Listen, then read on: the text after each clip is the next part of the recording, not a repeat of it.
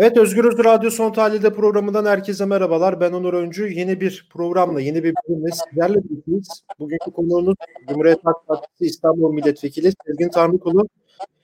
Hoş geldiniz. Teşekkürler, selamlar, sevgiler. Evet, bugün konuşacağımız konu malum organize suç örgütü lideri Alaaddin Çakıcı dün sosyal medya hesabından kamuya açık bir şekilde Cumhuriyet Halk Partisi Genel Başkanı Sayın Kemal Kılıçdaroğlu'nu tehdit etti. Akıllı ol dedi. Zaten birçok ağır hakarete de varacak şekilde metinde zaten detaylı bir şekilde anlatıyor. Tehditlerde bulundu. Bugün bu tehditleri konuşacağız. Bir de bu tehditler hükümetin böyle yargıda reforma gideceği zamanda gelmesi de aslında biraz da manidar olarak da yorumlanabilir. Ben ilk önce şuradan başlayalım Sezgin Bey. Yani böyle bir tehdit geldi. Buna yorumunuz nedir? Şöyle, yani organize suç örgütü liderlerinin siyasete müdahil olmaları Adalet ve Kalkınma Partisi koalisyonunun, yani bu iktidar koalisyonunun yeni tarzı aslında. Hı hı. Yani sıkışmışlar, yürüyemiyorlar ve yeni koalisyon ortakları da bu suç örgütleri. Bunu göstermesi aslında çok önemli bu. Bundan bir ay önce falan da hatırlarsanız Bodrum'da çok önemli bir fotoğraf paylaşılmıştı. Evet. Yani istenirse o fotoğraf hiç paylaşılmayabilirdi yani. Çünkü 4 kişinin bir araya geldiği bir toplantıda yani o toplantı da gizli kalır. Fotoğraf da paylaşılmaz ama onların onayıyla o fotoğrafın paylaşıldığını biliyoruz. Onay vermeseler paylaşmazlar. Bu yeni düzeni aslında Türkiye'ye göstermek istiyor. Yani artık biz de yani bu koalisyon ortağıyız. Açık bir biçimde bunu göstermeye çalışıyorlar. Dün yani Genel Başkanımızın grup toplantısında yaptığı eleştiriden sonra evet. Böyle gerçekten kabul edilemez bir içerikte bir şeyin, yani böyle bir mektubun sosyal medya hesaplarından paylaşılması yeni Türkiye düzeninin de fotoğrafıdır ayrıca. Buna yani bizden önce, yani CHP'den önce, Kemal Bey'den önce aslında karşı çıkması gerekenler gerçekten buna ortak değillerse ve bunu kabul etmiyorlarsa İktidar Partisi'nin sözcülerinin ve koalisyon ortağı olan Milliyetçi Hareket Partisi'nin sözcülerinin bir söz söylemesi lazım. Hı hı. Yani çünkü bu fotoğraf daha önceden biliyorsunuz yani bizzat verilmişti. Cezaevlerinde evet. falan verilmişti ve geçtiğimiz aylarda çıkan infaz indirimi yasası da özellikle yani bu organize suç örgütü liderleriyle bağlantılı kurularak çıkarılmıştı. Bunu hiç kimse inkar etmedi parlamentoda ve siyaset dilini kimse inkar etmedi ve çok övücü sözler de söylendi aslında. Dolayısıyla aslında gücü de buradan alıyorlar. Eğer onların tavsif etmediği, onaylamadığı bir yöntemse o zaman bir cümle kursunlar. Bir tek cümle kursunlar. Bunun muhatabı bakın doğrudan doğruya Erdoğan'dır aynı zamanda. Sayın Erdoğan'dır. Erdoğan çıkacak diyecek ki Türkiye bir hukuk devletidir. Dolayısıyla bu hukuk devletinde ana muhalefet partisi liderine veya başka liderlere veya başka siyasetçilere biz organize suç örgütü liderlerinin böyle ulu orta tehdit yapmasına izin vermeyiz. Gereği hukuk içerisinde ne varsa yapılacaktır. Ben dün akşam saatlerinde, yani dün gece bunları kendi yayınımda konuştum. Ve aynı zamanda şunu ifade ettim. Yargı, yani her şeye bakın ama her şeye anında müdahale eden, sabah erkenden insanları gözaltına aldıran, gözaltında tutan yargı bu dönemde eğer gerçekten siyasete sahip çıkmıyorsa ve bu tehditler karşısında şikayette bunlara kadar sessiz kalıyorsa aslında yargıdaki düzenin de kimlerle işbirliği içerisinde yapıldığını çok açık bir biçimde ortaya koyuyor. Çünkü yaptığı tehditler şikayete bağlı bir suç değil. Evet. Yani şikayete bağlı değil. Dolayısıyla bu şikayet beklenmeden Türkiye'de ana muhalefet partisi liderine bu kadar açık tehdit yapılıyorsa bu başka bir şey. Açık yani bu fotoğrafın yani koalisyonun yeni ortaklarının ortaya çıkması bakımından ve görülmesi bakımından bence bir dönüm noktası aynı zamanda. Evet, aslında çok net bir şekilde söyleyebiliriz değil mi? Yani bu yeni dönemde AKP, MHP mafyayla da ittifak yapıyor diyebiliriz açık bir şekilde. Yani bakın, eğer değillerse aksini yapsınlar. Değil mi? Değillerse. Aksini yapma ellerinde. Yani eğer değillerse. Dolayısıyla bunun bakın görülmesini istiyorlar ve siyaseti bir taraftan yargıyla, bir taraftan organize suç çeteleriyle dizayn etmeye çalışıyorlar. Susturmaya ve baskı altına almaya çalışıyorlar. İkisi bir arada.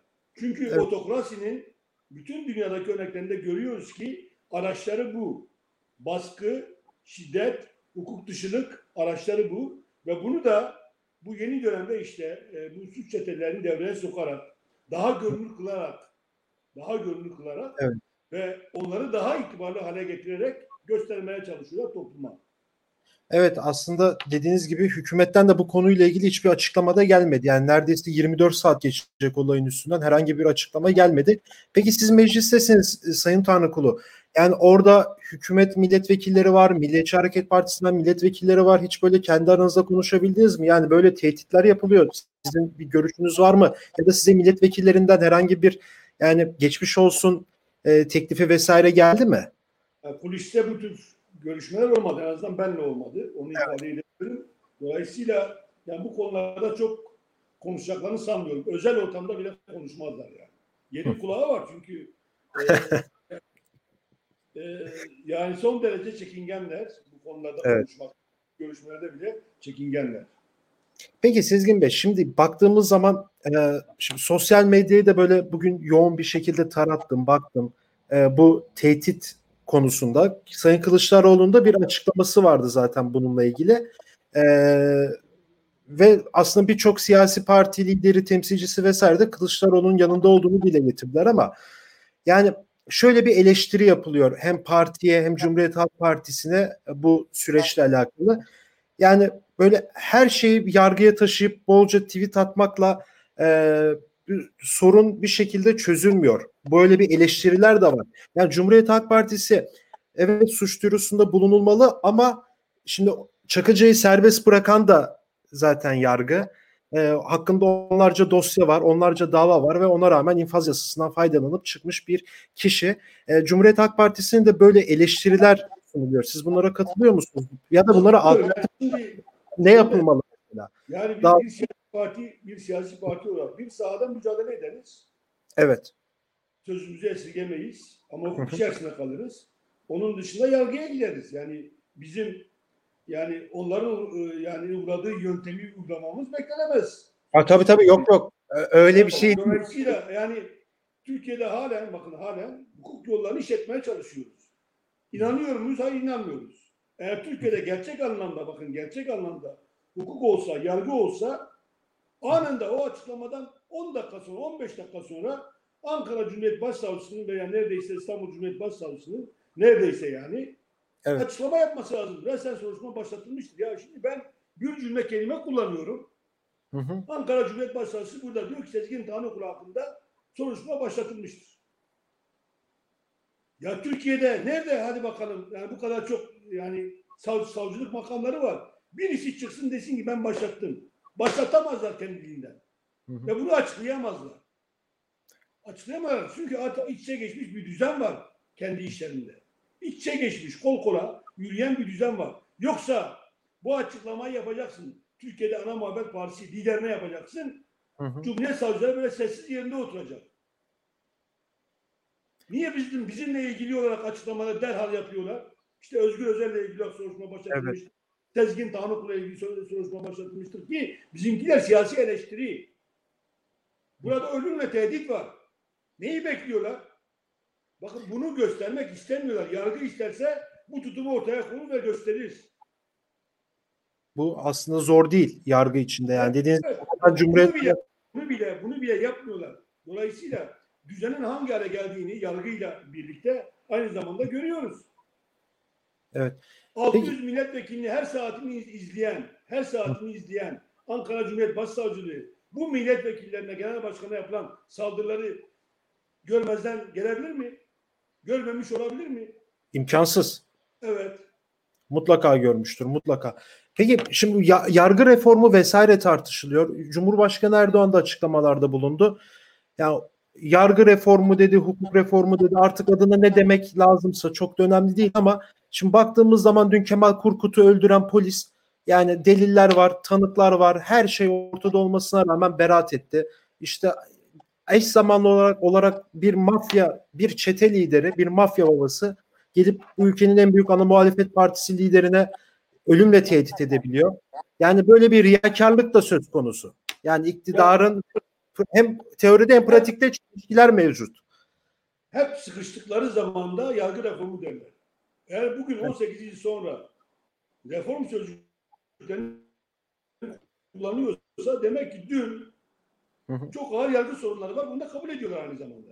Ama bütçe görüşmeleri vardı parlamentoda geçen hafta. Bunlardan habersiz konuşan bir bakan var. Habersiz konuşan bütün bunlardan. Yargı reformu diyorsan eğer o zaman bu yargının ortaya çıkardıkları hukuksuzluğa da işaret et. Veya de ki benim gücüm yetmiyor bunlara. Bu düzene benim gücüm yetmiyor diye. Hem onu demeyeceksin hem de vallahi tutuklamalar işte çok uzundur. Az olan tutuksuz yargılamadır. Adil yargılamadır. İşte adalet gerçekleşsin de kıyamet de kopsun. Kopuyor, her gün kopuyor ya. Her gün kıyamet kopuyor. Her gün. Bu Adalet Bakanlığı'nın bakın olduğu dönemde her gün kıyamet kopuyor. Yargı hiç bu kadar çok berbat hale gelmemişti. Soruyoruz bakanın, kendisine soruyoruz. Ya diyoruz ki bir adliye binası içerisinde bir yargıç nasıl yani böyle ihtiyaç duyulan yerlere atanır? Ben de avukatım, kendisi de avukat. Bunun bir örneği var mıdır? Yargı tarihinde bunun bir örneği var mıdır? Var mıdır? Söyle diyoruz. Hayır efendim o bizim yetkimizde olan bir şey değil. İstanbul Adli Yargı Komisyonu böyle takdir ediyor. Ya şimdi tamam da yargıçların yargıya ilişkin faaliyetlerine karışmazsın. Dersin ki yargı bağımsız ve tarafsız var. Ben yargıçlara talimat veremem. Ama yargının idari tasarruflarına nasıl müdahale etmezsin? Hem de hukuk dışı tasarruflara nasıl müdahale etmezsin? Yani nasıl Adalet Komisyonu'nu sen atamışsın, İstanbul'daki Adalet Komisyonu'nu? Yani davalardan önce ihtiyaç duyulan yerlere bu operasyonel hakim ve savcıların gönderilmesine nasıl engel olmazsın? Bu yani bir mahkemenin kararına müdahale etmek değil. Yani eğer idari değerlendirmelerdir bunlar. Bunları yapmaktan bile çekinen bir ortam var aynı zamanda. Aynı zamanda. Böyle bir berbat durumla karşı karşıyayız. Bakın işte Can Dündar'ın mal varlığına el konulması. Evet. İşte Hrant Dink davasında tanık olarak dinlenecek MİT mensuplarının olması, yani işte karardan vazgeçilmesi. Ya Enis Berberoğlu davasında Anayasa Mahkemesi'nin kararını uygulamıyorum diyen bir heyet var. Şimdi bu heyet halen İstanbul'da Çağlayan Adliyesi'nde görev yapıyor. Diyor ki ben Anayasa Mahkemesi kararını tanımıyorum. Şimdi o mahkemede halen davalar görülüyor. Anayasayı tanımayan, anayasa ihlal suçu işleyen bir heyet nasıl adalete atacak? Bakın HSYK'nın ben bu kararı tanımıyorum deyip gerekçe yazan mahkemeyle ilgili olarak derhal soruşturma başlatması lazımdı. Ne engel var? Açığa alması lazımdı. Ne engel var? Yani bu düzeni nasıl sağlayacaksınız? Dolayısıyla bunun reformla bir alakası yok. Neyin reformunu yapacaksınız? Hani mevzuatta tutuklamayla ilgili olarak hangi engel var? Ama şunu da çok iyi biliyoruz ki Türkiye Cumhuriyeti'nde Sayın Erdoğan'ın resmi iki sıfatı var. Birisi Cumhurbaşkanı, kendi deyişleriyle başkan. Diğeri Adalet ve Kalkınma Partisi Genel Başkanı. Ama üçüncü bir sıfatı daha var kendisinin. Türkiye Cumhuriyeti'nin başsavcısı ve başyargıcı. İlk önce kendisini mahkum ettiği bir grubun, bir şahsiyetin, bir siyasetçinin, bir gazetecinin, bir aktivistin önceden mahkum ettiği bir söylemle mahkum ettiği durumda bu kişilerin beraat etmesi, özgür kalması mümkün değil. Bunun reformla bir alakası yok. Ya şimdi ana muhalefet partisini koruyamayan, genel başkanını koruyamayan, bununla ilgili bir işlem yapmayan bir ortamda hangi yurttaş kendisine güvenecek? hangi sermaye grubu kendisine güvenecek? Ya da hangi dış sermaye gelip burada yatırım yapacak? Bu kimse. Düzeni gören, bakın, bu düzeni gören, çok açık bir şekilde gören sermaye, yani işte güven arar, hukuki güvenlik arar. Nasıl gelecek, yatırım yapacak? Dolayısıyla yani anlattıkları anlamda ne yargı reformu ne de ekonomik reformların bir karşılığı yok. Bu düzen değişmediği sürece ve bu zihniyet değişmediği sürece. Peki. Sezgin Bey, çok teşekkür ederim programa katıldığınız için. Sinirlendiniz de. Mevzu yargı reformunu ben çıkarmadım ama. Mevzu ağır mevzu gerçekten. Mevzu ağır mevzu, evet. Evet, her gün takip ettiğimiz, takip ettiğimiz, yüzlerce mağdurla karşı karşıya kaldığımız durumlar aynı zamanda. Kesinlikle. Yani ya daha... Türkiye bunu hak etmiyor. Gerçekten hak etmiyor. Kesinlikle. Evet, Sayın Sezgin Tanrıkulu ile birlikte Cumhuriyet Halk Partisi İstanbul Milletvekili Kemal Kılıçdaroğlu'na yapılan, Alaaddin Çakıcı tarafından dün yapılan tehdidi kendisine sordu. Devlet mafya ilişkisini aslında kısa da olsa programda Sezgin Bey buna değindi ve tabii ki de yargı reformu ve aslında özetledi Sezgin Bey, manşeti de verdi. Ne zaman sıkışsalar bir reformla başımıza geliyorlar. Ne zaman aslında işler yolunda gitmese bir şekilde onu pozitifini önüne sürüyorlar dedi. Evet, bugünlük de bu programın sonuna geldik. Yarın başka bir bölümde görüşmek dileğiyle. Şimdi hoşça kalın. Selam ve sevgiler.